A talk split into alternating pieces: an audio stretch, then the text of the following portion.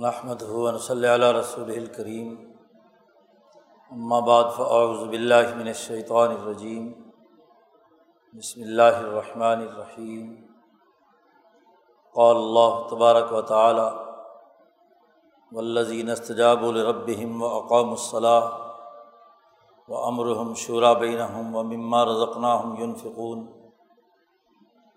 وقال النبی صلی اللہ علیہ وسلم اذا کانہ عمرا حکم خیار حکم و اغنیا حکم سمحا حکم و امرکم شورا بین کم فضاہر العرض خیرم بطنیہ و اذا کانہ عمرا حکم شرار حکم و اغنیا حکم بخلا حکم و عمور حکم الا نسائکم فبطن العرض خیرم من ظاہرہ وقال نبی صلی اللہ علیہ وسلم کانت بنو اسرا تسوسحم الانبیاء علامہ حلق نبی خلف نبی و لا نبی آبادی سیقون خلفاء فیق سرون وقال نبی صلی اللہ علیہ وسلم اللہ تضال طفتم من امتی قائمین الحق، لا من خالف صدق اللہ مولان العظیم و صدق رسول النبی الکریم. معزز دوستوں دین اسلام کی تعلیمات کا صحیح فہم و شعور حاصل کرنا ایک مسلمان کا بنیادی فریضہ ہے۔ دین اسلام ایک کامل اور مکمل نظام حیات پیش کرتا ہے۔ اس نظام کو سمجھنا، اس کے تمام پہلوؤں کا ادراک رکھنا اور قرار واقعی حیثیت سے اس کے بنیادی افکار، اعمال اور نظام کے بارے میں پوری واقفیت بہم پہنچانا۔ ہر مسلمان کی بنیادی ذمہ داری ہے۔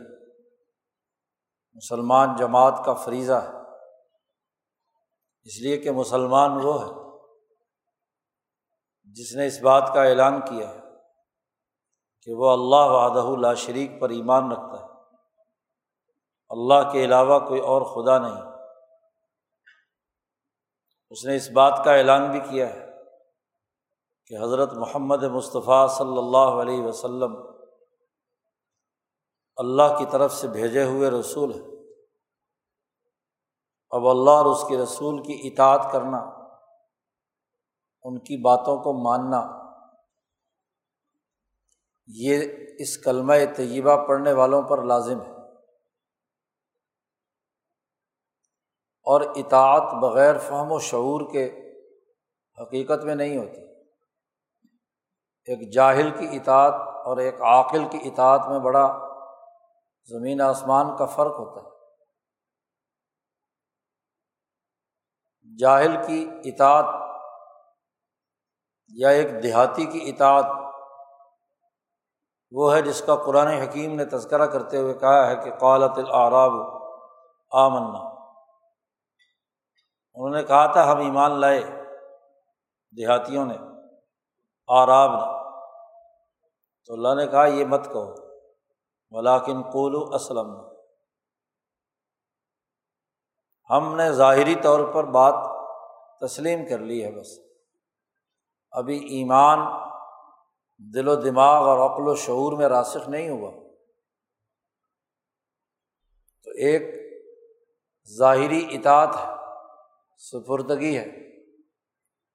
کسی مالی لالچ کی وجہ سے، کسی دباؤ کی وجہ سے، کسی حکومت کی وجہ سے ظاہری طور پر تسلیم کر لینا کہ اس کے علاوہ اور کچھ چارہ کار نہیں۔ مدینہ پہ جب رسول اللہ صلی اللہ علیہ وسلم کی حکومت قائم ہو گئی، بلکہ گرد و نواح، حجاز اور اس کے گرد و نواح پر آپ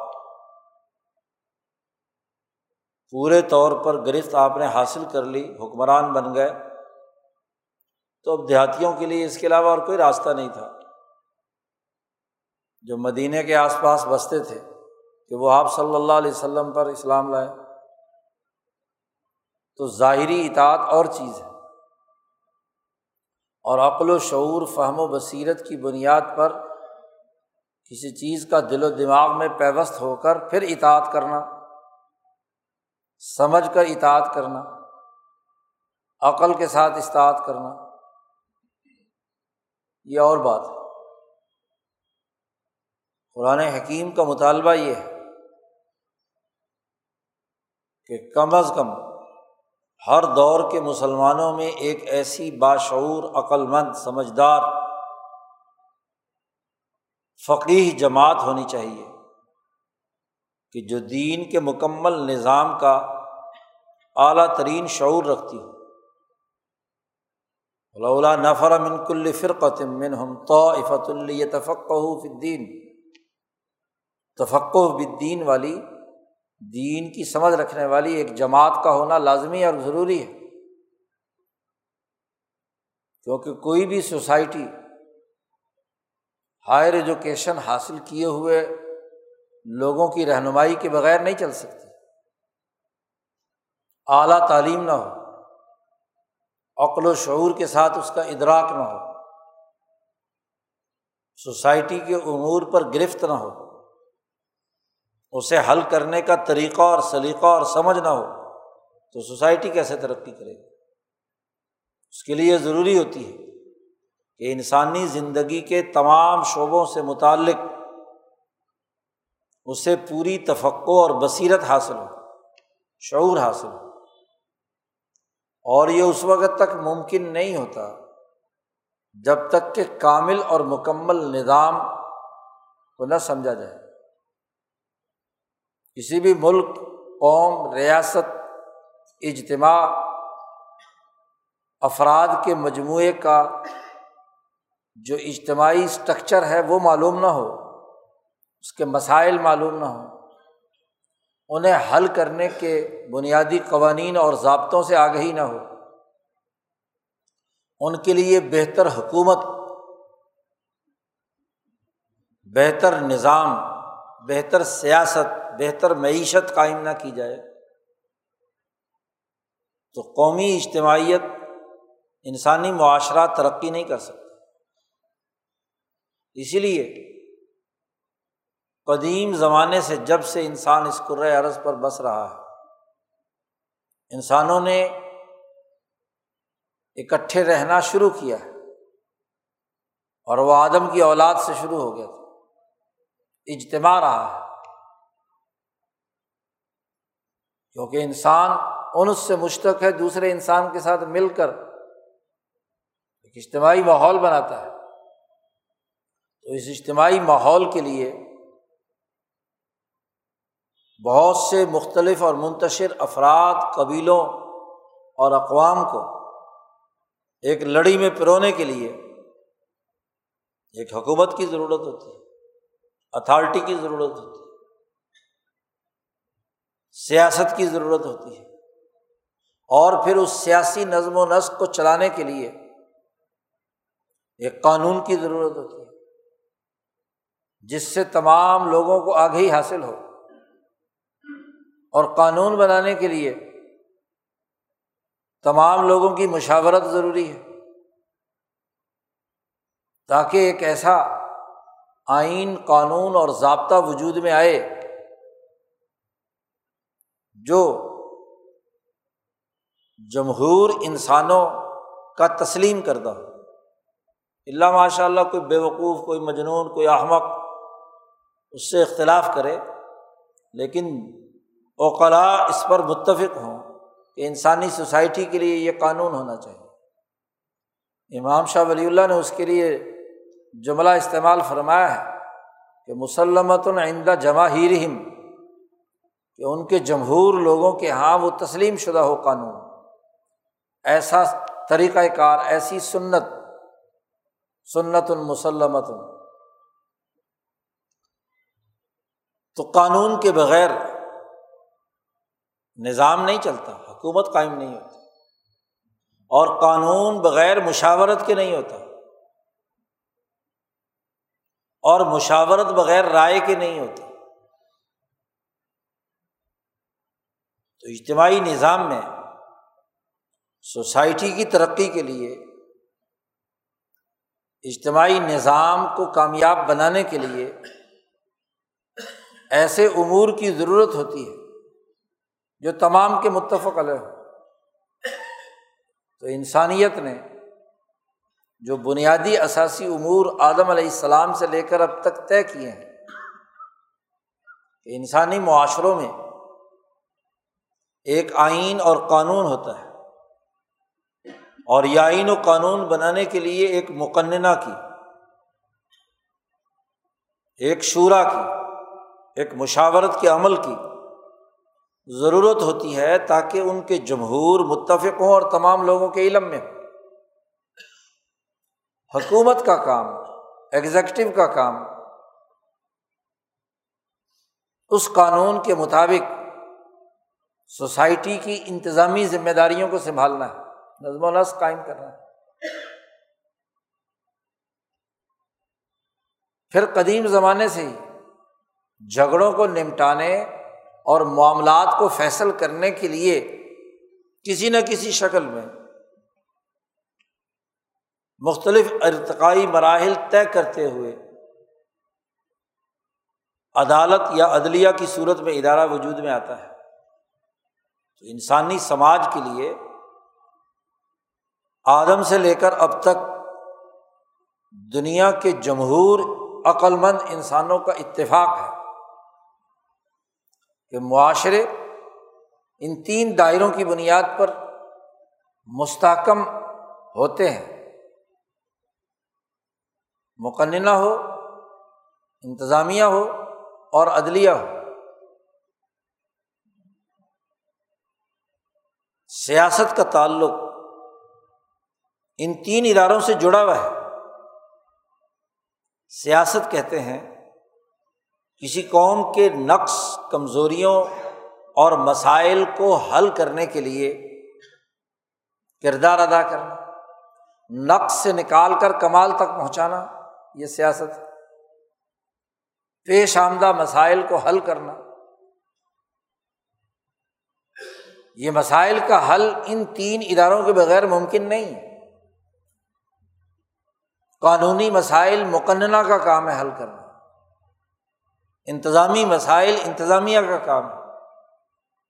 جھگڑے نمٹانا اور قانون کی تشریح کرنا اور اس کا اطلاق کرنا عدلیہ کا کام ہے۔ اب آپ دیکھیے کہ یہ تینوں ادارے دنیا بھر کے تمام مذاہب، تمام نظاموں، تمام اسکول آف تھاٹس جو ہیں، وہ اس کو تسلیم کرتے آ رہے ہیں۔ اور آج بھی جمہوریت کے نام پر، سیکولرزم کے نام پر، مادیت کے نام پر۔ پولیٹیکل سائنس میں یہی تین باتیں حکومتی ڈھانچے کی بیان کی جاتی ہیں۔ اب سمجھنا کیا ہے ایک مسلمان کو اور خاص طور پر ملت ابراہیمیہ حنیفیہ کے لوگوں کہ یہ تینوں ادارے کس اساس پر کام کریں گے؟ قانون کی بنیاد کیا ہوگی؟ انتظامی نظم و نسق کے بنیادی اثاثی امور کیسے طے ہوں گے؟ انتظامیہ کیسے کام کرے عدلیہ کیسے کام کرے اب آپ دیکھیے، کتاب مقدس قرآن حکیم نے اس حوالے سے واضح ہدایت دی ہے۔ پورا قرآن حکیم ان تینوں اداروں کے حوالے سے یعنی انسانی سماج کی تشکیل کے ان بنیادی دائروں سے متعلق حقائق واضح کرتا ہے۔ اس بات پر تو مکے کے مشرق بھی متفق تھے کہ کائنات پیدا کرنے والی صرف ایک ذات ہے۔ اللہ۔ قرآن حکیم کہتا ہے کہ جب ان سے سوال کیجیے آپ کہ اس کائنات کو کس نے پیدا کیا؟ تو فیقول اللہ یعنی کہیں گے اللہ نے پیدا کیا۔ کون ہے جس کے قبضہ قدرت میں پوری دنیا کا نظام ہے؟ تو کہیں گے اللہ۔ ابدا اور خلق، دو جو اللہ کے کمالات الہیہ ہیں، ان میں ان کا کوئی جھگڑا نہیں ہے۔ جھگڑا کس بات میں ہے؟ شرک اور کفر کس حوالے سے وہ یہ کہ کہ اس وقت کائنات کا نظام، اس کی تدبیر، اس کا سسٹم کون چلا رہا بلکہ مکے کے مشرق یہ کہتے تھے کہ اللہ تبارک و تعالیٰ گو چلا رہا ہے، لیکن اللہ نے اپنے نیچے ایجنٹ رکھے ہیں، کوئی لات، منات، کوئی عزا، کوئی پتھر کے بت کوئی بڑے بڑے طاقتور قسم کے انسان، یہ اللہ نے اپنے نمائندے بنا دیے ہیں۔ اور سارے اختیارات ان کے سپرد کر دیے ہم تو جو ان کی پوجا کرتے ہیں، تو لیوکر ربونا اللہ ذلفا تاکہ ہم اللہ کی قربت حاصل کریں۔ تو قرآن حکیم کہتا ہے کہ جو اصل معاملہ، نقطۂ اختلاف ہے مشرقین منافقین اور ظالموں سے وہ یہ ہے کہ وہ اس کائنات کا نظام چلانے کے حوالے سے ذات باری تعالیٰ اور اس نے جو ایک ملکوتی نظام قائم کیا ہوا ہے، اس کے منکر ہے اس کے کافر ہے اس کا انکار کرتے اس حقیقت کو تسلیم کرنے کے لیے تیار نہیں ہے بس اللہ نے زمین پیدا کی اور سارے اختیارات اس زمین کی ان توانائیوں کو دے دیے، خواہ وہ پتھر کی صورت میں تھے۔ تو پتھر کی پوجا شروع کر دی۔ آگ کی صورت میں تھے تو اگنی دیوتا مان لیا۔ پانی کی صورت میں تھے تو دریاؤں اور نہروں اور ندیوں، نالوں کی پوجا شروع کر دی۔ گنگا جمنا کے پیچھے پڑ گئے جی انہوں نے کہا اختیارات اللہ میاں نے دے دیا آگ کو۔ بس آگ ہی اگنی دیوتا ہے، اس کی پرستش کرو، آگ جلاؤ، اس کے گر چکر کاٹو، اسے سجدہ کرو، اس کی بات مانو۔ تو کسی نے مٹی، کسی نے آگ، کسی نے پانی، اور کسی نے تیز آندھی طوفان، اسے خدا بنا لیا۔ یعنی جو اس زمانے میں ارضیاتی خواص انہوں نے دریافت کیے تھے سسٹم کو ان مادی اور ارضیاتی خواص کے ساتھ جوڑ دیا۔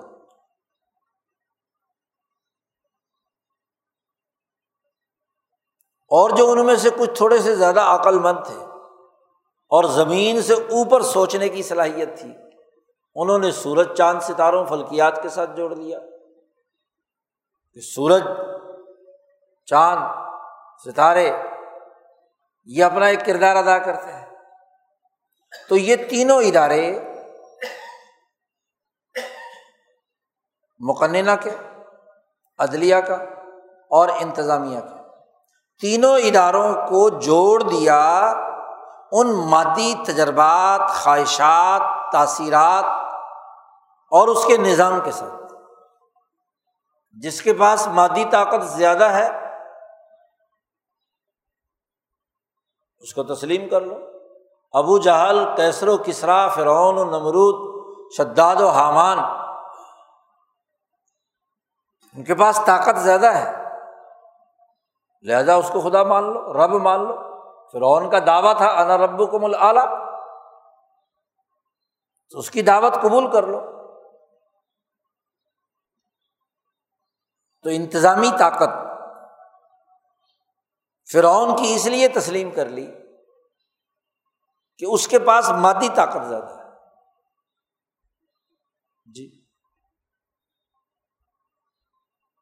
اس کی وہ پارلیمنٹ، اس کے وہ درباری جن کا قرآن نے تذکرہ کیا ہے، قال الملا، جو الملا تھے، بڑے بڑے منتخب نمائندے، سردار۔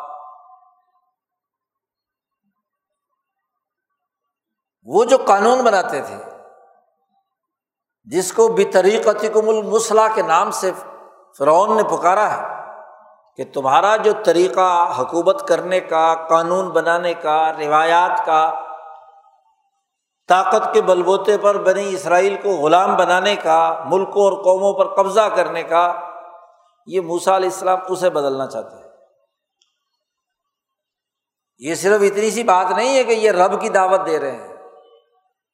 دراصل رب کی دعوت کے ذمن میں تمہارے انتظامی اختیارات کو چیلنج کر رہے ہیں۔ تمہاری قانون سازی کے اختیارات کو چیلنج کر رہے ہیں۔ تمہارے عدالتی اختیارات کو چیلنج کر رہے ہیں۔ گویا کہ یہ تینوں ادارے اس مادی طاقت سے جوڑ لیے۔ قانون بھی وہ بنائے گا جو طاقتور ہوگا من مرضی کا قانون بنائے۔ انتظامی عہدیدار بھی وہی ہوگا جس کے پاس کیا ہے؟ مادی قوت عدالتی افسر بھی وہی لگے گا۔ جس کے پاس طاقت اور قوت ہے مادی وسائل کے اعتبار سے یا اس کے پیچھے کوئی مادی طاقت سپورٹ کر رہی ہے۔ تو تینوں ادارے جو انسانی اجتماع کی ضرورت کے تھے، انہیں جوڑ دیا ان مادی طاقتوں کے ساتھ وہ ارضیاتی خواص ہوں یا کچھ کے نزدیک یہ تاثیر جو پیدا ہوئی فرعون میں، نمرود میں کیسر میں، کسرا میں، اس لیے کہ وہ جس ستارے کے زیر اثر پیدا ہوا تھا، وہ غالب تھا۔ یہ سورج بنسی تھا، یا چندر بنسی تھا، یا زہرا اور مریخ اور مشتری کے زیر اثر تھا۔ تو ستارے نے اس میں وہ طاقت بھر دی جس سے اس فرعون نے، اس نمرود نے، اس ابو جہل نے ماورائے مادہ طاقت حاصل کر کے لوگوں کو شکست دی۔ جی۔ اس لیے ایسی طاقتوں کے ساتھ انہوں نے ایسی کہانیاں منسوخ کی ہیں۔ جیسے دیوی دیوتاؤں کے بارے میں یہاں پورے ہندوستان میں مختلف قسم کے تصورات اتنے ہاتھ ہیں، اتنے پاؤں ہیں، اتنے ہاں جی سر ہے، ان کا اتنا دماغ ہے، ایسے ہیں، ویسے ہیں۔ تو انہوں نے کہا کہ یہ فلاں ستارے کے زیر اثر ہے۔ اس کا ذائچہ نکالا اور اس ذائچے کے مطابق انہوں نے کہا کہ یہ اس تاثیر کی وجہ سے اس کے اندر یہ توانائی آئی ہے کہ یہ مثلاً منو قانون سوچتا ہے، تو منو کون ہے جو فلاں سورج کے تحت پیدا ہوا؟ سورج کے تحت پیدا ہوا۔ سورج بنسی ہے۔ جی۔ رام چندر جی کے بارے میں یہ تصور ہے۔ وغیرہ وغیرہ۔ تو مقننہ عدلیہ اور انتظامیہ کو جوڑ دیا، مادی یعنی ارضیاتی یا فلکیاتی طاقتوں کے ساتھ۔ اور کہا کہ چونکہ نظام سورج چلا رہا ہے، تو جتنے بھی سورج بنسی تھے، انہوں نے سورج کو مان کر، رب مان کر اس کے سامنے سجدہ ریز ہو گئے۔ جتنے فرعون پرست تھے، انہوں نے فرعون کو سجدہ اور اس کی تعظیم کرنا شروع کر دی جتنے کسی پتھر یا کسی دریا کی تندی اور تغیانی کسی ہوا کی تیزی اور اس کا آندھی کے طور پر چیزوں کو اڑا کر ادھر ادھر پھینکنا، وہ جس سے خوفزدہ ہوا اسی کو رب مان لیا۔ اب قرآن نے کیا کہا مسلمان سے؟ یہ صورت الشورا کی آیات قرآن نے کہا، ایمان لانے والی جماعت وہ ہے کہ ولزی نستجاب رب یہ جو خود ساختہ بنائے ہوئے رب ہے ان تمام سے ہٹ کر انہوں نے اس ملاکوتی نظام کا جو رب کا جس کا پیچھے تعارف کرایا پچھلی صورت کے تمام دائرے میں۔ حوامیم میں سے ہے یہ صورت۔ وہ روشن اور ملاکوتی نظام جو دنیا میں آ کر باقی جتنے بھی نظام تھے انہیں توڑ کر ملکوتی نظام کی روشنی اور چمک قوت کے ساتھ غالب کی۔ حامیم، عین، سین قوف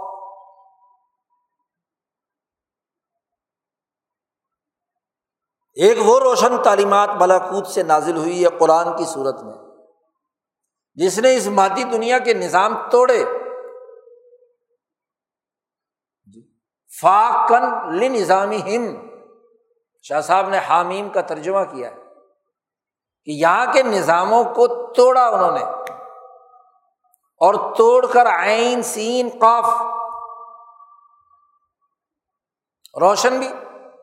پوری کائنات میں شرائط بھی اور پوری طاقت اور قوت سے نافذ العمل بھی۔ تو سورت کا آغاز جس اساس پر کیا، اسی کی بنیاد پر قرآن نے کہا کہ مسلمان وہ ہے کہ جو ان تمام نظاموں سے ہٹ کر استجاب لے ربی یعنی ملاکوتی نظام پر ایمان رکھے۔ اسے قبول کرنا ہے رب کو، جو رب موسا اور رب ہارون ہے جو رب عیسیٰ اور رب محمد صلی اللہ علیہ وسلم ہے استجاب الرب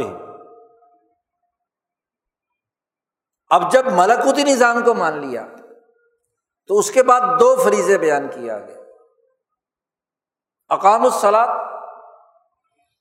و امرحم شورا بین بلکہ تیسرا فریضہ بھی بیان کیا، مما رضم یونفک ملاکوتی نظام کو تسلیم کر لیا تو اب روح کی ترقی نماز کے ذریعے سے قائم کرتا ہے۔ السلاد وہ اخبات اللہ کا عمل ہے جس کے ذریعے سے وہ بندہ دن میں پانچ مرتبہ اس ملاکوتی نظام سے اپنا ربط پیدا کرے گا۔ خواب وہ کنینا کا فرد ہو، انتظامیہ کا فرد ہو، عدالتی افسر ہو،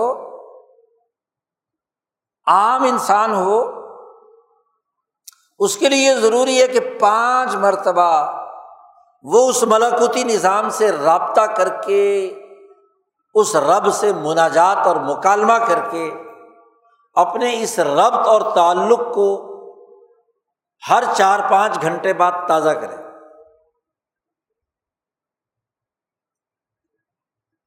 اللہ کی حمد و ثنا بیان کرے۔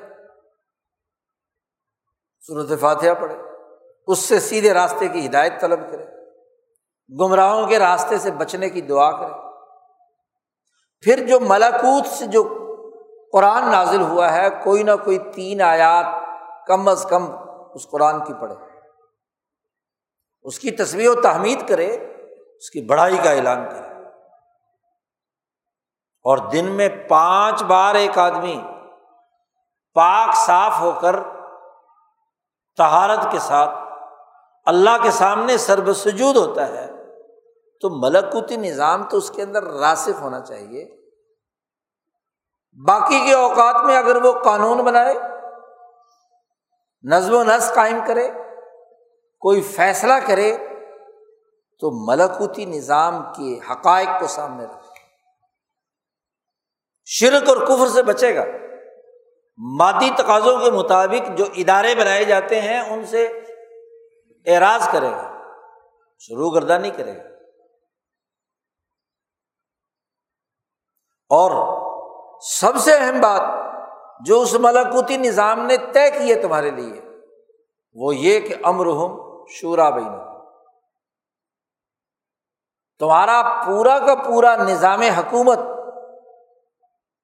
وہ مشاورت کی بنیاد پر قائم ہونا چاہیے۔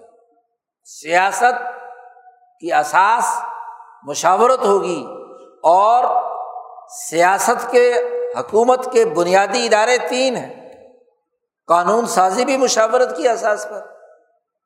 انتظامی نظم و نسق بھی اس مشورے کی احساس پر جو قانون بن چکا۔ اس کا عملی اطلاق وہ بھی مشاورت کی بنیاد پر۔ عدالتی نظم و نسق بھی مشاورت کی احساس پر۔ تو امر ہم شورا بینا مشاورت کے احساس پر ان کا نظام قائم ہوتا ہے۔ آپ دیکھیے، مشاورت اس کی حقیقت، کتاب مقدس قرآن حکیم نے دوسری جگہ پر بھی بیان کرتے ہوئے کہا کہ رسول اللہ صلی اللہ علیہ وسلم کو حکم دیا شابر ہم فی الامر، آپ ان سے حکومت کے نظم و نسق اور امور میں مشورہ کیجیے ایک وہ جو آئین کی صورت میں مالا اعلیٰ نے نازل کر دیا قرآن۔ احکامات قرآن منسوسا جنہیں کہا جاتا ہے، وہ تو آئین ہے۔ اسے تو آپ نہیں بدل سکتے۔ ان کا عملی اطلاق کیسے ہونا ہے؟ اس کے پروسیجر کیا ہوں گے؟ اس کا طریقۂ کار کیا ہوگا؟ اس میں تو مشاورت کی ضرورت ہے۔ مثلاً اللہ نے ایک آئین اور ضابطہ بیان کر دیا کہ عقیم الصلاط نماز قائم کرو۔ اب اس کی عملی شکل کیسے ہو گئی عملی شکل کے لیے ایک جماعت ایک جگہ پر موجود ہے تو عملی شکل کے لیے تو ان کی مشاورت ہوگی۔ مثلاً، نماز کا ایک وقت ہے۔ زوال سے لے کر اعلی اختلاف القولین دو مثل یا ایک مثل تک۔ ایک وقت۔ تو اب جماعت سے نماز پڑھنی ہے۔ تو اس جماعت جس محلے میں نماز پڑھنی ہے، ان لوگوں کے مشاورت سے ٹائم طے ہوگا نا۔ تو عمل میں لانے کے لیے کیا ہے؟ مشاورت ہوگی۔ اچھا مشاورت سے طے ہوگا کہ جماعت کے لیے نماز پڑھنا ہے اور تہارت حاصل کرنی ہے تو وضو خانے ہونے چاہیے کہ نہیں ہونے چاہیے؟ کیسے ہونے چاہیے؟ یہ بھی مشاورت سے طے کپڑوں کی پاکی، مسجد کا بنانا اذان کا ہونا، اقامت کا ہونا، وغیرہ وغیرہ وغیرہ۔ یہ بائی لاز ہے۔ یہ تو حالات کے مطابق اور اگر کہیں کسی جماعت کے پاس پانی نہیں ہے تو تیمم کا معاملہ ہے۔ وقت لمبا ہے، ایک جگہ پانی نہیں ہے، ہو سکتا ہے کچھ فاصلے پر جا کر تو جماعت مشورہ کرے گی نا۔ تو عملی اطلاق بغیر مشورے کے نہیں ہوتا۔ امرحم شورا بینا وہ مما رزکنا ہوں یون فکون اور جو ہم نے انہیں رزق دیا ہے، اسے اللہ کے راستے میں خرچ کرتے ہیں۔ تو ملاکوتی نظام سے وابستگی کے نتیجے میں نماز، مشاورت پر مبنی عملی نظام اور انفاق مال کی اساس پر معاشی نظام وجود میں آنا چاہیے۔ اب آپ دیکھیے۔ یہی تینوں ادارے جب ملکوتی نظام یا اس کی آئین قانون اور ضابطے کے مطابق کام نہیں کرتے تو مقننہ استجاب الربہم کا کام نہیں کرتی وہ مالاکوتی نظام سے نہیں جڑتی۔ وہاں مشاورت کا عمل نہیں ہوتا۔ وہاں انسانوں کے لیے درست کام کرنے کا عمل نہیں ہوتا۔ اور اس حقیقت کی وضاحت نبی اکرم صلی اللہ علیہ وسلم نے اپنی اس حدیث میں کر دی۔ کانا عمراؤ کم خیار کم جب تمہارے حکمران بہتر لوگ ہوں، اچھے اور عمدہ لوگ، انسانیت کی بھلائی اور خیر کا نظریہ رکھتے ہوں، عمل درآمد کرنے والے ہوں عمرا قانون سازی والے عمرا ہوں یا انتظامی عمرا ہوں یا عدالتی عمرا ہوں اگر تمہارے عمرا نظم و نسق چلانے والے خیار حکم اور خیار حکم کی تعریف قرآن نے دوسری جگہ پر کر دی۔ لا خیر فی کثیر من نجوا ہوں علامن امرا بھی صداقت او معروف او اصلاح بین الناس۔ خیر کسے کہتے ہیں؟ تین دائروں میں۔ جو مظلوم انسانوں اور کمزوروں کے لیے خرچ کرنے کا حکم دے۔ اچھی اور خیر خواہی کی باتیں اور نیکی کی باتوں کا حکم دے۔ اور لوگوں کے درمیان صلاح صفائی اور آپس میں ایک دوسرے کے حقوق ادا کرنے کے لیے کام کرے۔ تو یہ پارلیمنٹ، یہ جماعت، یہ مشاورت خیر والی ہے۔ اب خیار حکم اور قرآن حکیم کی اس آیت کو جس میں خیر کو تین دائروں میں بند کر دیا، تو خیار وہ ہوگا کہ جو یہ تین کام کرے گا، جو تین کام نہیں کرے گا، وہ شرار ہوگا۔ روایت کے اگلے حصے میں بیان کیا کہ ادا کا نا عمرہ حکم شرار حکم ایک شرار شر پسند۔ ایک خیار جو خیر اور اچھائی اور بھلائی کے کام کرنے والا ہے۔ تو فرق کیا ہے؟ شرار وہ ہے جو اپنا قانون، انتظام، عدل کا دائرہ، ادارے ان تین کاموں کے علاوہ کرتا ہے۔ جو خیر کے تین کام قرآن نے بیان کیے۔ اور وہ شرار ہوتے بھی تب ہے جب وہ صرف مادی نقطۂ نظر سے چیزوں کو دیکھتا ہے۔ پارلیمنٹ میں بیٹھے ہوئے لوگ اگر صرف مادی وسائل اور طاقت پر ان کی نظر ہو، لوٹ کھسوٹ اسی کو سب کچھ سامنے رکھے، تو شرار اور اگر وہ اصلاح بین الناس، معروفات اور انسانیت پر مال خرچ کرنے کی مشاورت کرتے ہیں ملاکوتی نظام کے دائرے سے۔ تو ملاکوتی پارلیمنٹ اور ارضیاتی اور فلکیاتی خواص پر مبنی پارلیمنٹ، ان دونوں کے درمیان فرق ہو۔ ایک شرار ہے اور ایک خیار ہے۔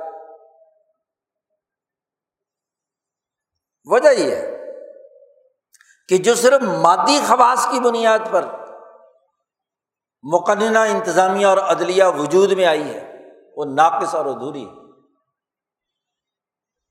شر ہے اور جو اس مادی دنیا کے تمام وسائل کو ملکوتی احکامات کے مطابق قائم کرنے والی ہے، اس کی احساس پر آگے بڑھنے والی ہے، وہی دنیا اور آخرت میں انسانیت کے لیے فلاح و بہبود کی حامل ہے۔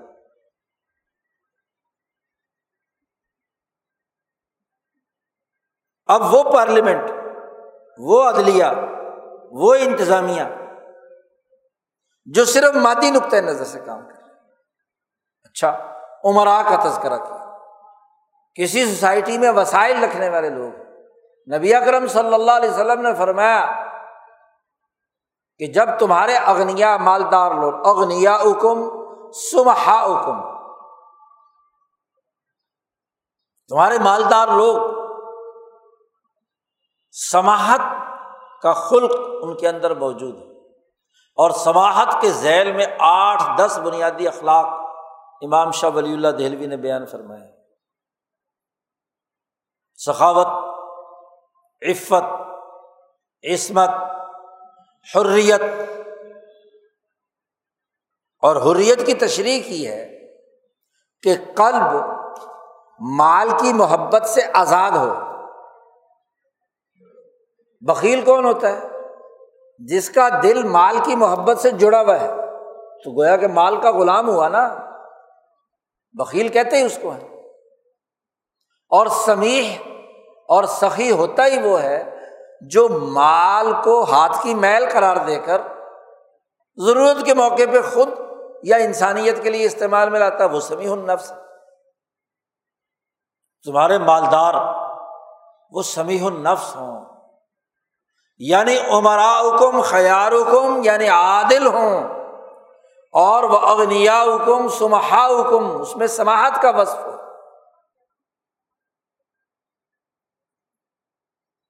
اور تیسری بات فرمائی سیاسی نظام سے متعلق کہ امر کم شورا بین کم تمہاری حکومت، تمہارا انتظامی ڈھانچہ، تمہارا نظم و نسق وہ مشاورت سے سر انجام پائے۔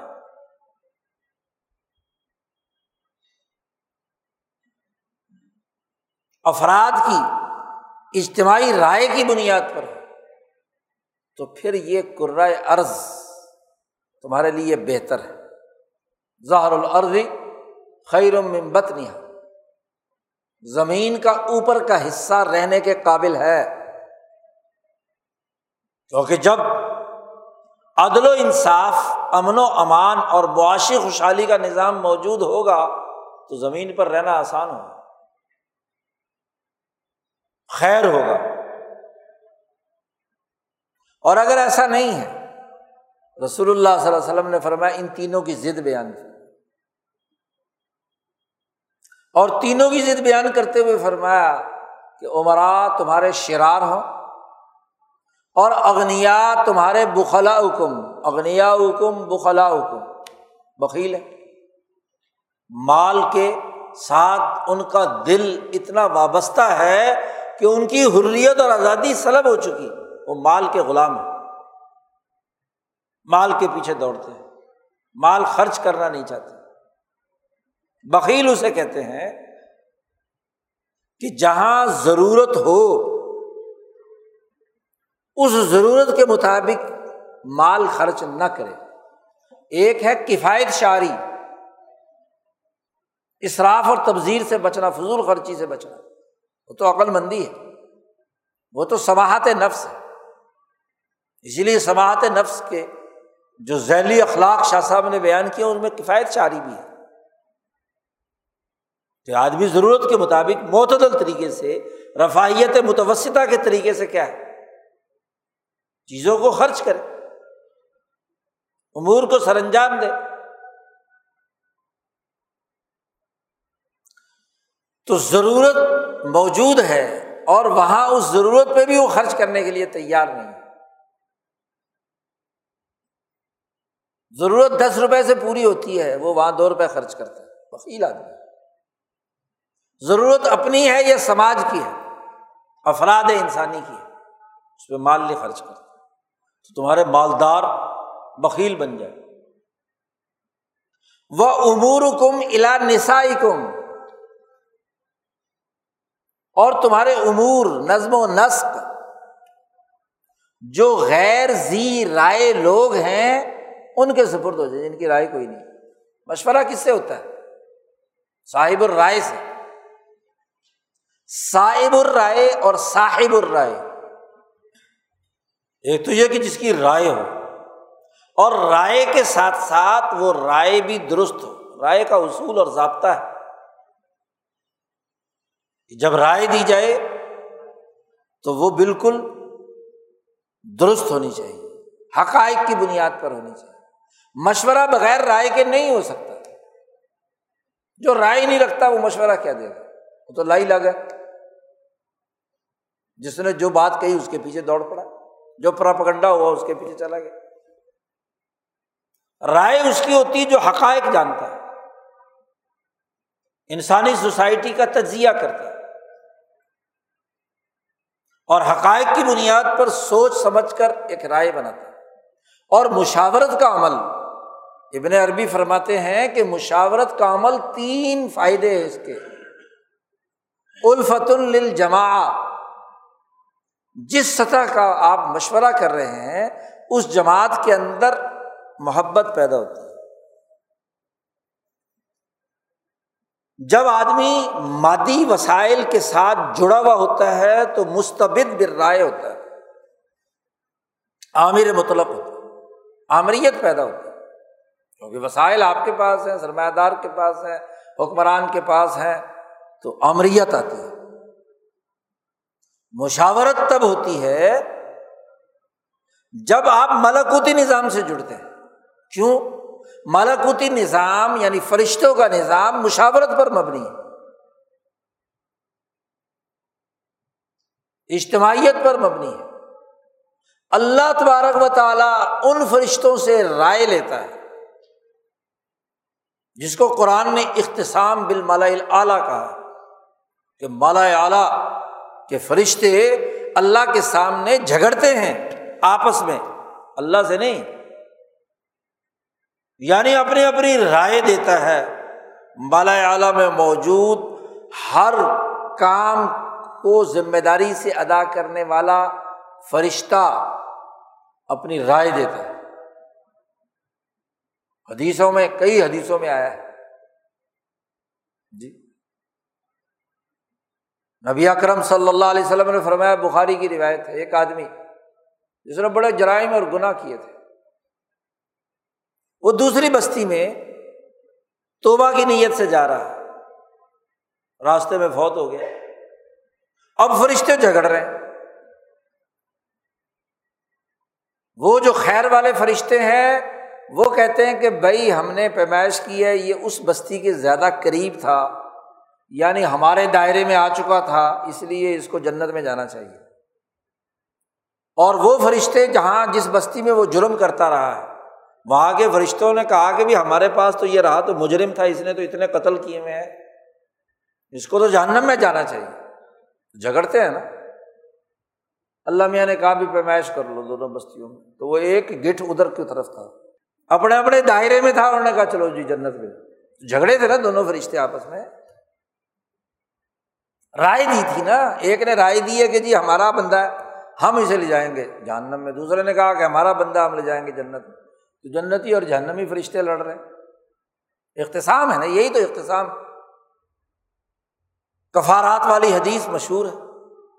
اختصام بل ملا تو ہر فرشتہ اپنی رائے دے رہا ہے۔ اور پھر جب ان کی رائے سامنے آتی ہے اور ان تمام آرا کو سامنے رکھ کر جب اللہ حکم دے دیتے ہیں قزا جاری ہو جاتی ہے۔ تو سب مانتے ہیں۔ جی۔ تو مشاورت یعنی جب رولنگ آ جاتی ہے تو پارلیمنٹ کے تمام لوگوں کو ماننا ہوگا، مختلف رائے دینے والے کی تو یہ ملاکوتی نظام ہے نا، مشاورت سے چل رہا ہے۔ تو دنیا میں جو ملاکوتی نظام سے وابستہ ایمان والی جماعت ہے، اس کا نظام بھی مشاورت پہ ہوگا، شورا سے ہوگا امرحم شورا بہینہ ہو تو یہ ملاکوتی نظام اور اس کے مقابلے میں جو مادی وسائل یا ستاروں کی توانائی کی اساس پر کردار ادا کرنے والے ہوں گے، وہ کسی مشورے کے پابند تھوڑے ہی ہوں گے۔ اب آپ بتاؤ کہ سورج اور چاند کا مقابلہ ہو۔ یا زہرا، مریخ اور مشتری اور سورج کا مقابلہ ہو۔ تو علم نجوم کی اساس پر سورج غالب ہے۔ اسی لیے سورج نکلتا ہے تو سارے ستارے، چاند، سب کی روشنی ختم، غالب آ جاتا ہے۔ تو جو سورج بنسی ہوگا اور اس کو مانے گا تو امریت قائم کرے گا۔ نا عرض میں جس کے پاس مادی طاقت زیادہ ہوگی، تو وہ امریت قائم کرے۔ تو دنیا کے جتنے بھی اقوام اور مذاہب ہیں، شرک کی وجہ سے یعنی ارضیاتی اور فلکیاتی خواص کو اللہ کا شریک ٹھہرا کر، ان کی مکنہ عدلیہ انتظامیہ، وہ ان مادی وسائل کے ساتھ جڑ جاتی ہے۔ تو اس سے آمریت پیدا ہوتی ہے، مشاورت نہیں ہوتی۔ ان میں انفاق مال نہیں ہوتا۔ کیونکہ یہی مال جو ہے، وہ تو ان کی طاقت ہے۔ تو سرمایہ داری پیدا ہوتی ہے۔ مال کی محبت پیدا ہوتی ہے۔ اب مال پیدا ہوتا ہے۔ اس کے ساتھ وابستگی ہوتی ہے۔ اور اسی کا اظہار، وہ نماز کے بجائے سورج کو سجدہ کر کے، مال کو سجدہ کر کے ہاں جی دنیا کی مادی ضرورتوں کو سجدہ کر کے اس کے غلام بن جاتے ہیں۔ وہ اللہ کی عبادت نہیں کرتے، وہ پتھروں کی عبادت کرتے ہیں، وہ سونا چاندی کی عبادت کرتے ہیں، وہ سرمایہ اور دولت کی عبادت کرتے ہیں، اس کے غلام بن جاتے تو آپ دیکھیے، بنیادی فرق کہ مسلمان جماعت کا نظام، مقننہ انتظامیہ عدلیہ، وہ اس اساس پر ہونا چاہیے۔ باہمی مشاورت سے آزادانہ مشاورت۔ سے اس نے اس آئین خدا بندی کی جو تشریح عملی طور پر کرنی ہے، اس کی قانون سازی کرنی ہے، اس کے عملی اطلاقات کرنے ہیں، وہ مشورے سے ہوں گے اور حقیقی مشورے سے۔ تو مقننہ آزاد ہوگی، عدلیہ آزاد ہوگی، انتظامیہ آزاد ہوگی۔ اور مشاورت کے نتیجے میں پہلا فائدہ تو ابن عربی نے بیان کیا کہ جماعت میں الفت پیدا ہوتی ہے۔ تمام کی ضروریات پوری ہوں گی، پوری سوسائٹی کی ضروریات پوری ہوں گی اس مشاورت کے نتیجے میں۔ دوسری بات فرمائی مسبار للعقول۔ عقلوں کو گہرائی میں جا کر سوچنے کے مواقع ملتے ہیں۔ کیونکہ جب مختلف لوگ ایک کام کے کرنے کے حوالے سے اپنی اوپینین دیتے ہیں، نقطۂ نظر سامنے رکھتے ہیں۔ ان کا جب تجزیہ کیا جاتا ہے، تو آپ جب کسی مجلس مشاورت میں بیٹھے ہوئے ہیں، تو آپ کا دماغ گہرائی میں جا کر معاملے کی حقائق تک رسائی حاصل کرتا ہے۔ ایک آپ نے صرف سوچا تھا، یا آپ کے پاس جو دستیاب حقائق تھے، اس کی بنیاد پر آپ نے رائے قائم کی تھی اور آپ نے باقی لوگوں کی آرا کے آنے کی وجہ سے اس کام کے بہت سارے پہلو سامنے آئے۔ تو عقل کو مسبار کہتے ہیں، وہ آلہ جس سے گہرائی میں جا کر کسی چیز کو سمجھا جائے تامبک پیدا ہو، گہرائی میں آدمی چلا جائے۔ گہرائی سے جا کر پانی نکال کر لانا، اسی طریقے سے کیا ہے، شکار کرنا، مچھلی پکڑنا، وغیرہ وغیرہ مختلف لوگوں کے لیے۔ تو یہ ایک ایسا آلہ ہے، شورا ایک ایسا آلہ ہے جو عقلوں کو گہرائی اور عمق دیتا ہے۔ عقلیں سیکل ہوتی ہیں۔ معاملات کو گہرائی میں سوچنے کا موقع ملتا ہے۔ مشورہ نہ ہو اور کھلی حالت کے اندر مشورہ اور رائے نہ ہو تو عقلیں بند ہو جاتی ہیں۔ بانج ہو جاتی ہیں۔ سوچنا بند ہو جاتا ہے۔ آپ آمریت مسلط کر دیں کسی بھی مشاورت، مجلس مشاورت پر، تو کچھ دنوں کے بعد ساری بھیڑ بکریاں ہوں گی۔ کسی کی کوئی رائے نہیں ہوگی۔ کوئی آزادہ نہ سوچے گا نہیں۔ تو عقلیں مفلوج ہو جائیں گی۔ اور پھر وہ ایک ایسے کانہم خوشب مسندا پارلیمنٹ میں بیٹھی ہوئی ایسی خشک لکڑیاں ہوں گی کہ ان لکڑیوں کو جدھر کو ادھر کا ووٹ دے دیں گے۔ وہ کٹ پتلیاں۔ کیونکہ عقل نہیں ہے۔ مشورے سے تو عقل پیدا ہوتی ہے۔ اور جب مشورہ ہے ہی نہیں، صرف ڈکٹیشن کے مطابق پارٹی سربراہ، اٹھارہویں ترمیم کے بعد آپ کے سربراہوں کو اختیارات دے دیے کہ پارٹی کے جتنے بھی ممبر ہیں وہ یہ رائے دیں گے، بس اس کے علاوہ رائے دی تو پارٹی کی رکنیت ہی ختم۔ تو عقل تو محفوظ کر دی، کہاں سے عقل آئے گی؟ بڑی بنیادی سی بات ہے۔ مشاورت آزادی یعنی آزادی سے عقلیں سوچیں، معاملے کی گہرائی تک پہنچیں اور پھر اس پر عمل درآمد کی قانون سازی کریں۔ مسبار العقول۔ اور تیسری بات ابن عربی فرماتے ہیں کہ یہ ہے کہ مشاورت سبب الصواب۔ یہ ذریعہ بنتا ہے صحیح اور درست فیصلہ کرنے تک۔ سبب بنتا ہے کہ آدمی صحیح فیصلہ کرتا ہے۔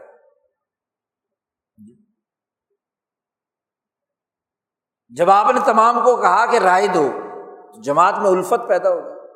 پھر وہ کھلے ذہن سے انہوں نے اپنی عقلیں لڑائیں، رائے دی اور پھر اس رائے کو سمپ کر کے آپ ایک نتیجے اور فیصلے تک پہنچے تو سبب ان ثواب ہو گیا نا۔ تین باتیں مشاورت سے پیدا ہوتی، اس کو کہتے ہیں مشاورت۔ یہ ہے امر ہم شورا بینا تو ان کا نظام حکومت ان کی مشاورت سے ہوگا۔ اور پھر شبر اللہ صاحب رحمۃ اللہ علیہ نے اس تینوں اداروں کے لیے، مشاورت کے اس عمل کے لیے بڑی بنیادی لازمی بات بیان فرمائی انہیں احادیث اور آیات کی روشنی میں کہ اجتماع اوقلا القومی و مبرزیم کہ قوم کے عقل مند اور ان کے منتخب نمائندوں کا اجتماع سیاسی نظم و نسق چلائے، قانون سازی کرے۔ دو شرطیں۔ ایک تو وہ افراد قوم میں سے ہوں، اس قوم میں سے ہوں جس قوم پر وہ حکومت کر رہے ہیں۔ اغیار میں سے نہ ہو اسی قوم میں، اس قوم کے لیے کردار ادا کرنے والے ہوں، قوم کے لیے مخلص ہوں۔ جی۔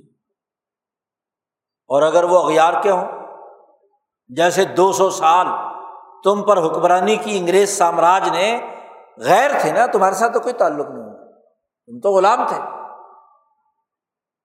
اب وہ دو سو سال ایسٹ انڈیا کمپنی اور برٹش پارلیمنٹ آپ کے فیصلے کرتی رہی، برٹش کابینہ فیصلے کرتی رہی۔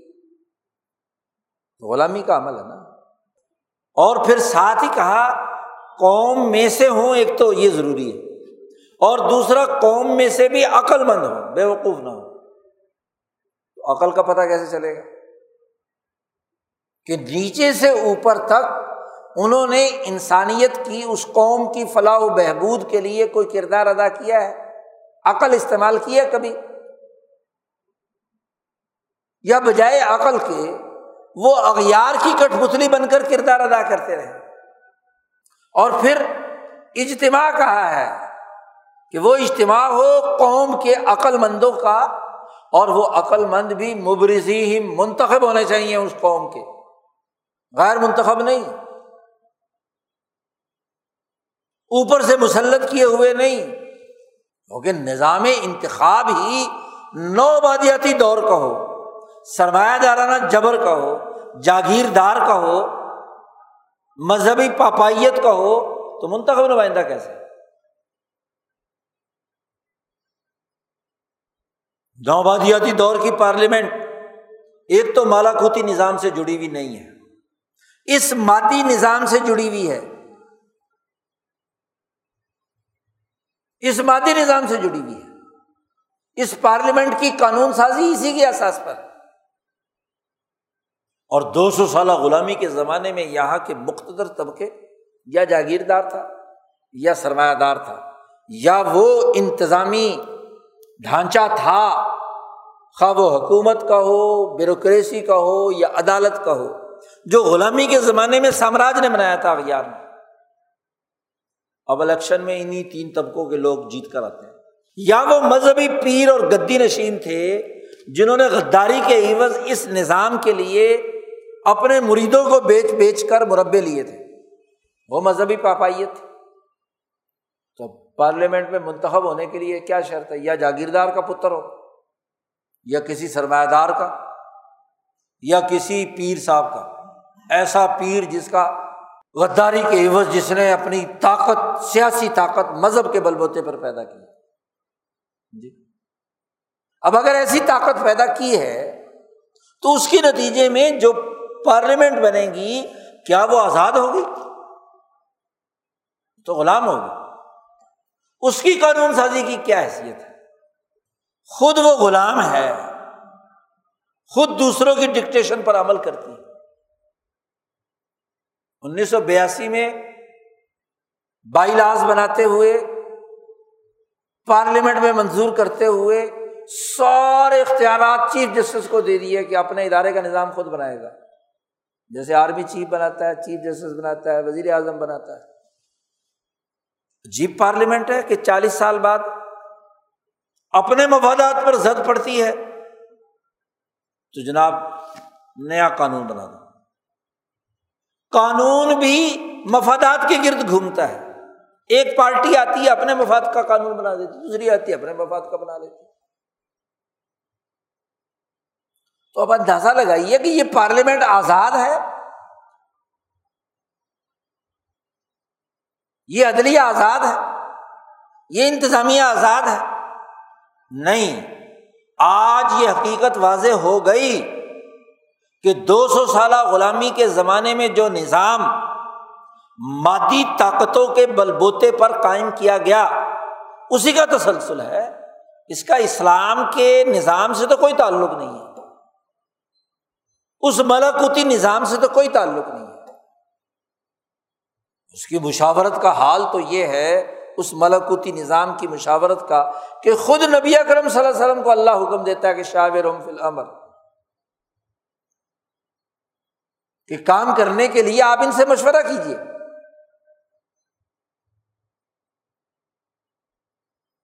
خلفا نے اس پر عمل کیا۔ خود جماعت نے مشورہ کیا۔ نماز با جماعت کے لیے مشورہ کیا، نماز جمعے کے لیے مشورہ کیا، اذان کے لیے مشورہ کیا، غزوہ عہد کے موقع پر مشورہ کیا، غزوہ بدر کے موقع پر مشورہ کیا۔ کتنے مواقع ہیں خود حضور صلی اللہ علیہ وسلم کی زندگی میں۔ حضور کے وصال کے بعد حکومت بنانے کے لیے ثقیفہ بنی ساحدہ میں مشورہ ہوا۔ مرتدین کے خلاف اقدامات کرنے کے لیے ابو بکر صدیق نے مشورہ کیا۔ عمر فاروق کی مشاورت، عثمان غنی، علی المرتضیٰ کی مشاورت۔ نظام تو اس مشاورت سے تو مسلمان جماعت ملکوتی نظام کے تحت اپنے ادارے تشکیل دیتی ہے مشاورت کی اساس۔ آزاد آرا کی بدام اور مشاورت تبھی ہوگی کہ جب صاحب الرائے اور صاحب الرائے افراد نپی تلی حقائق پر مبنی رائے دیں۔ اور اس رائے کے اساس پر قانون قانون کی اساس پر انتظامی ڈھانچہ، اس قانون اور انتظامی ڈھانچے کے پورے عمل کی نگرانی، اس کی تشریح، اس کے بارے میں ججمنٹ جاری کرنا وہ عدلیہ تو تینوں ادارے اگر مالکوتی نظام سے جڑے ہوئے ہیں، اس کی تعلیمات سے جڑے ہوئے ہیں، مادی طاقت اور قوت کے بلبوتے پر نہیں ہے تو یہ تو ہے اسلام۔ اور اگر تمام ادارے جڑے ہوئے ہوں ان مادی طاقتوں کے ساتھ، صرف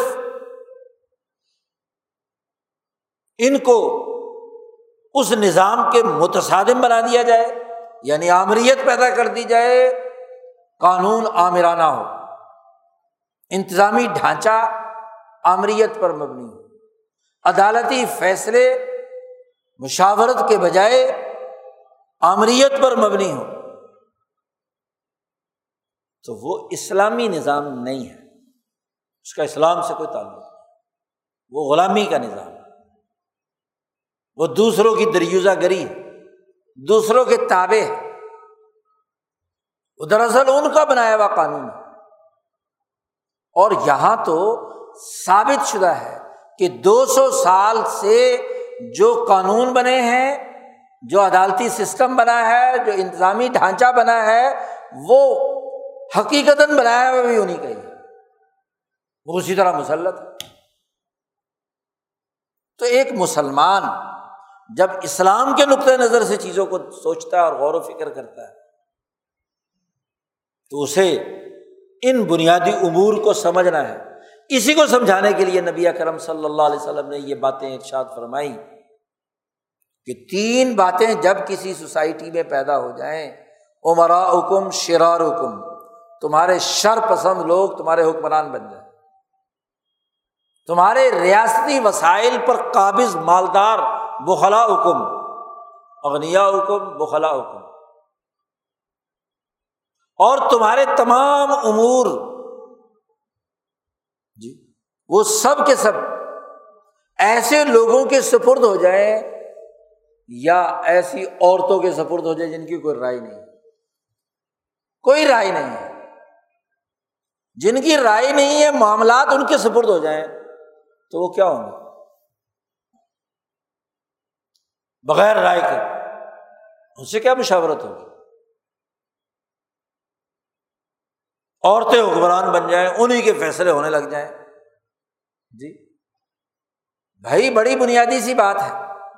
سوسائٹی کے تمام پہلوؤں کا عقلی بنیادوں پر مطالعہ کرنا اور اس کا احاطہ بھی کرنا۔ اس کے بغیر رائے نہیں ہوتی۔ جی وہ مرد یا عورت جو سوسائٹی کے کسی ایک پہلو کو سامنے رکھ کر رائے دیتا ہے، وہ ناقص ادھوری ہے، ناقص العقل و دین ہے۔ عقل نہیں ہے، دین نہیں ہے۔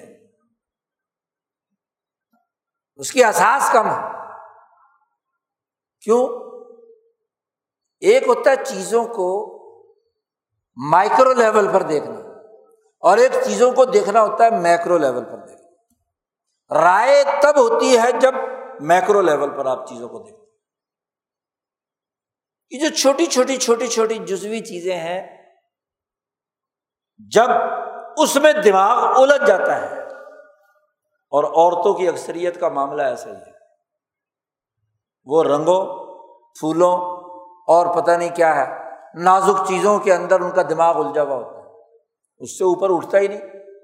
تو اس کی رائے تو ٹھیک ہے کہ جی روٹی کیسی ہونی چاہیے، سالن کیسا ہونا چاہیے، گھر کا نظام کیسا ہونا چاہیے، کپڑے کس کلر کے میچنگ ہونے چاہیے، چوڑیاں کیسی ہونی چاہیے، وغیرہ وغیرہ وغیرہ۔ یا کسی دفتر کے اندر جو ذیلی اور ضمنی امور ہیں، وہ کیسے ہونے چاہیے؟ تو باریکیاں ان کے ذہن میں ہوتی ہیں۔ لیکن بہت ساری چیزیں ایک جگہ پر جمع کریں۔ جی۔ اور ہر ایک کو کما حق سامنے رکھ کر ایک متوازن رائے قائم کرنے کا عمل وہ نہیں ہو سکتا۔ اس کا جب میکرو سطح پر تجزیہ کرنے کی اہلیت نہیں، تو رائے کیا ہوگی؟ فرمایا امور حکم الا نسا تمہارے سارے کام تمہاری عورتوں کے سپرد ہو جائے تو پھر تمہارے لیے زمین جو ہے، اس کا پیٹ بہتر ہے زمین کے اوپر کے حصے سے۔ ظاہر ہے کہ ناقص فیصلے ہوں گے۔ اچھا الا نسائی کم جو لفظ جملہ استعمال فرمایا ہے، عورتوں کے دماغ والے لوگ، مرد بھی ہو اور ہو عورت یعنی ہو مرد، اور وہ بھی میکرو لیول پر چیزوں کو نہیں دیکھ رہا۔ اب نارمل ہے۔ چاہے مرد ظاہری شکل و صورت میں۔ اور چونکہ شاہ صاحب فرماتے ہیں کہ جیسے جیسے زمانہ گزر رہا، شر پھیل رہا ہے، تو اب نارمل بندے پیدا ہوں گے۔ مرد بھی اب نارمل ہو جائیں گے۔ جی۔ اس مرد کو عورت کہنا زیادہ بہتر ہے کہ جس کی کوئی رائے نہیں ہے، وہ چھوٹی چیزوں کے اندر اس کا دماغ الجھا ہوا ہے۔ مثلاً، ذاتی مفاد، گروہی مفاد، طبقاتی مفاد۔ اپنی جاگیر، اپنی فیکٹری، اپنا کارخانہ۔ ریاست کے انسانوں، بائیس تیئیس کروڑ انسانوں کے مسائل، اس کے مسائل نہیں ہیں۔ وہ اس عورت کی طرح ہے جو چھوٹی چھوٹی چیزوں میں اپنا دماغ الجھائے بیٹھا ہے۔ جی۔ کوٹھی، بنگلہ، دولت عورت ہے نا۔ مرد کہاں سے ہوا وہ؟ مرد تو وہ ہے، لیڈر وہ ہے جو اپنی سوسائٹی، اپنے ساتھ جڑے ہوئے تمام لوگوں کی مجموعی حالت کو سامنے رکھ کر رائے بھی دیتا ہے اور ان کی فلاح و بہبود کے لیے کردار بھی ادا کرتا ہے۔ امبیا علیہ السلام، انسان کامل، اونچے درجے کے انسان۔ امام الانبیاء حضور صلی اللہ علیہ وسلم کو کل انسانیت کا رہنما اس لیے مانا جاتا ہے نا کہ پوری انسانیت کو میکرو لیول پر دیکھ کر ان کے بارے میں رائے دے رہے ہیں۔ نبی اکرم صلی اللہ علیہ وسلم نے فرمایا، ہر نبی کو اللہ تبارک و تعالیٰ نے ایک خاص دعا ودیت کی تھی کہ تم مانگو گے تو میں ضرور قبول کروں گا۔ تو باقی امبیا نے اپنی اپنی دعائیں مانگ لی ظاہر ہے کہ اپنی قوم کے لیے۔ موسا علیہ السلام پوری قوم میں بنی اسرائیل کی طرف مبوس ہوئے تھے تو انہوں نے اپنی اس قوم کے لیے مانگ لی۔ عیسیٰ علیہ السلام جس قوم کی طرف مبوس ہوئے تھے تو انہوں نے اپنے ماتحت تمام لوگوں کی دعا مانگ لی۔ رسول اللہ صلی اللہ علیہ وسلم نے فرمایا، اللہ نے مجھے بھی ایک دعا عنایت کی ہے اور میں نے وہ دعا ابھی تک نہیں مانگی۔ میں وہ دعا قیامت کے دن پوری امت مسلمہ، پوری انسانیت کے لیے مانگوں گا شفات کا۔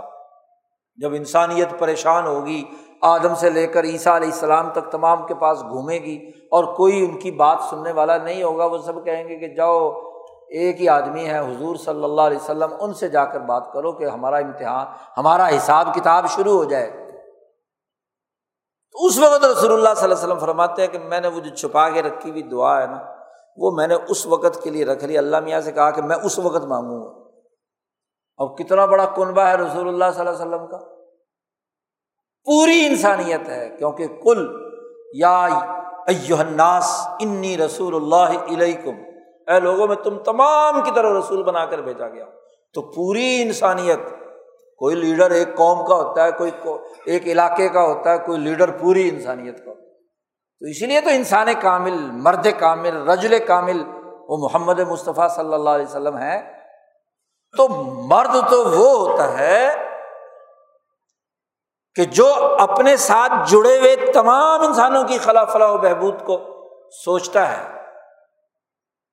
صحیح منتخب نمائندہ تو وہ ہے کہ جن کا وہ منتخب نمائندہ ہے، ان پانچ لاکھ، دس لاکھ ووٹرز کے اور ان کے مسائل کے حل کرنے کے لیے میکرو لیول پر سوچے، صرف اپنی برادری، اپنا خاندان، اپنی پارٹی۔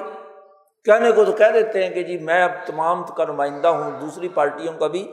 لیکن کام کس کا کرتے ہیں؟ صرف اپنی پارٹی کا، اپنے گروپ کا، اپنی برادری کا، اپنے خاندان کا۔ تو یہی تو ہے امور کو ملا نسائی کو تو پھر کیا ہوگا؟ رز مصیبت بن جائے گی، حکمران شریر ہوں۔ معاملات مشاورت کے بجائے بکھرے ہوئے ہوں، گروہی مفادات کے ہوں۔ لوگ پیسے خرچ کرنے کے بجائے مالدار کہتے ہیں جی بڑے مر گئے جی ہمارا پرافٹ کم ہو گیا، پانچ فیصد، دس فیصد۔ بات لوگوں کو روٹی نصیب نہیں، اور وہ اپنے پرافٹ کی کمی کا رونا ہوتا ہے اور پرافٹ پورا کرنے کے لیے مہنگائی، در مہنگائی در مہنگائی کرتے تو پھر کیا ہوگا؟ زمین تنگ ہوگی انسانیت کے لیے رہنا مشکل ہو جائے۔ دو بھر ہو جائے۔ اس لیے اس مسلمان جماعت کی ذمہ داری ہے جو اسلام کا دعویٰ کرتی ہے، کلمہ پڑھتی ہے۔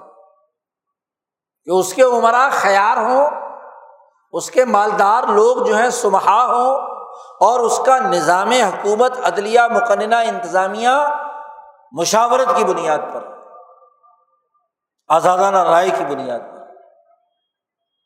تو تب تو مسئلہ حل ہو سکتا ہے۔ اب اگر ہمیں یہ بیانیہ ہی معلوم نہیں اور ہم نے اسی ظلم کے مادی سرمایہ دارانہ نظام کی ایجنٹی کرنی ہے، اسی کے لیے کردار ادا کرنا ہے، انہیں M N A, M P As, انہیں حکمرانوں اور انہیں ہاں جی انتظامی افسروں کے آگے پیچھے بھاگنا ہے، تو کیسا اسلام اور کیسا ایمان؟ یہاں تو اسلم نام ہی نہیں ہے چہ جائے کہ عمل نہ ہو۔ ایمان تو کسی نظریے پر ہوتا ہے۔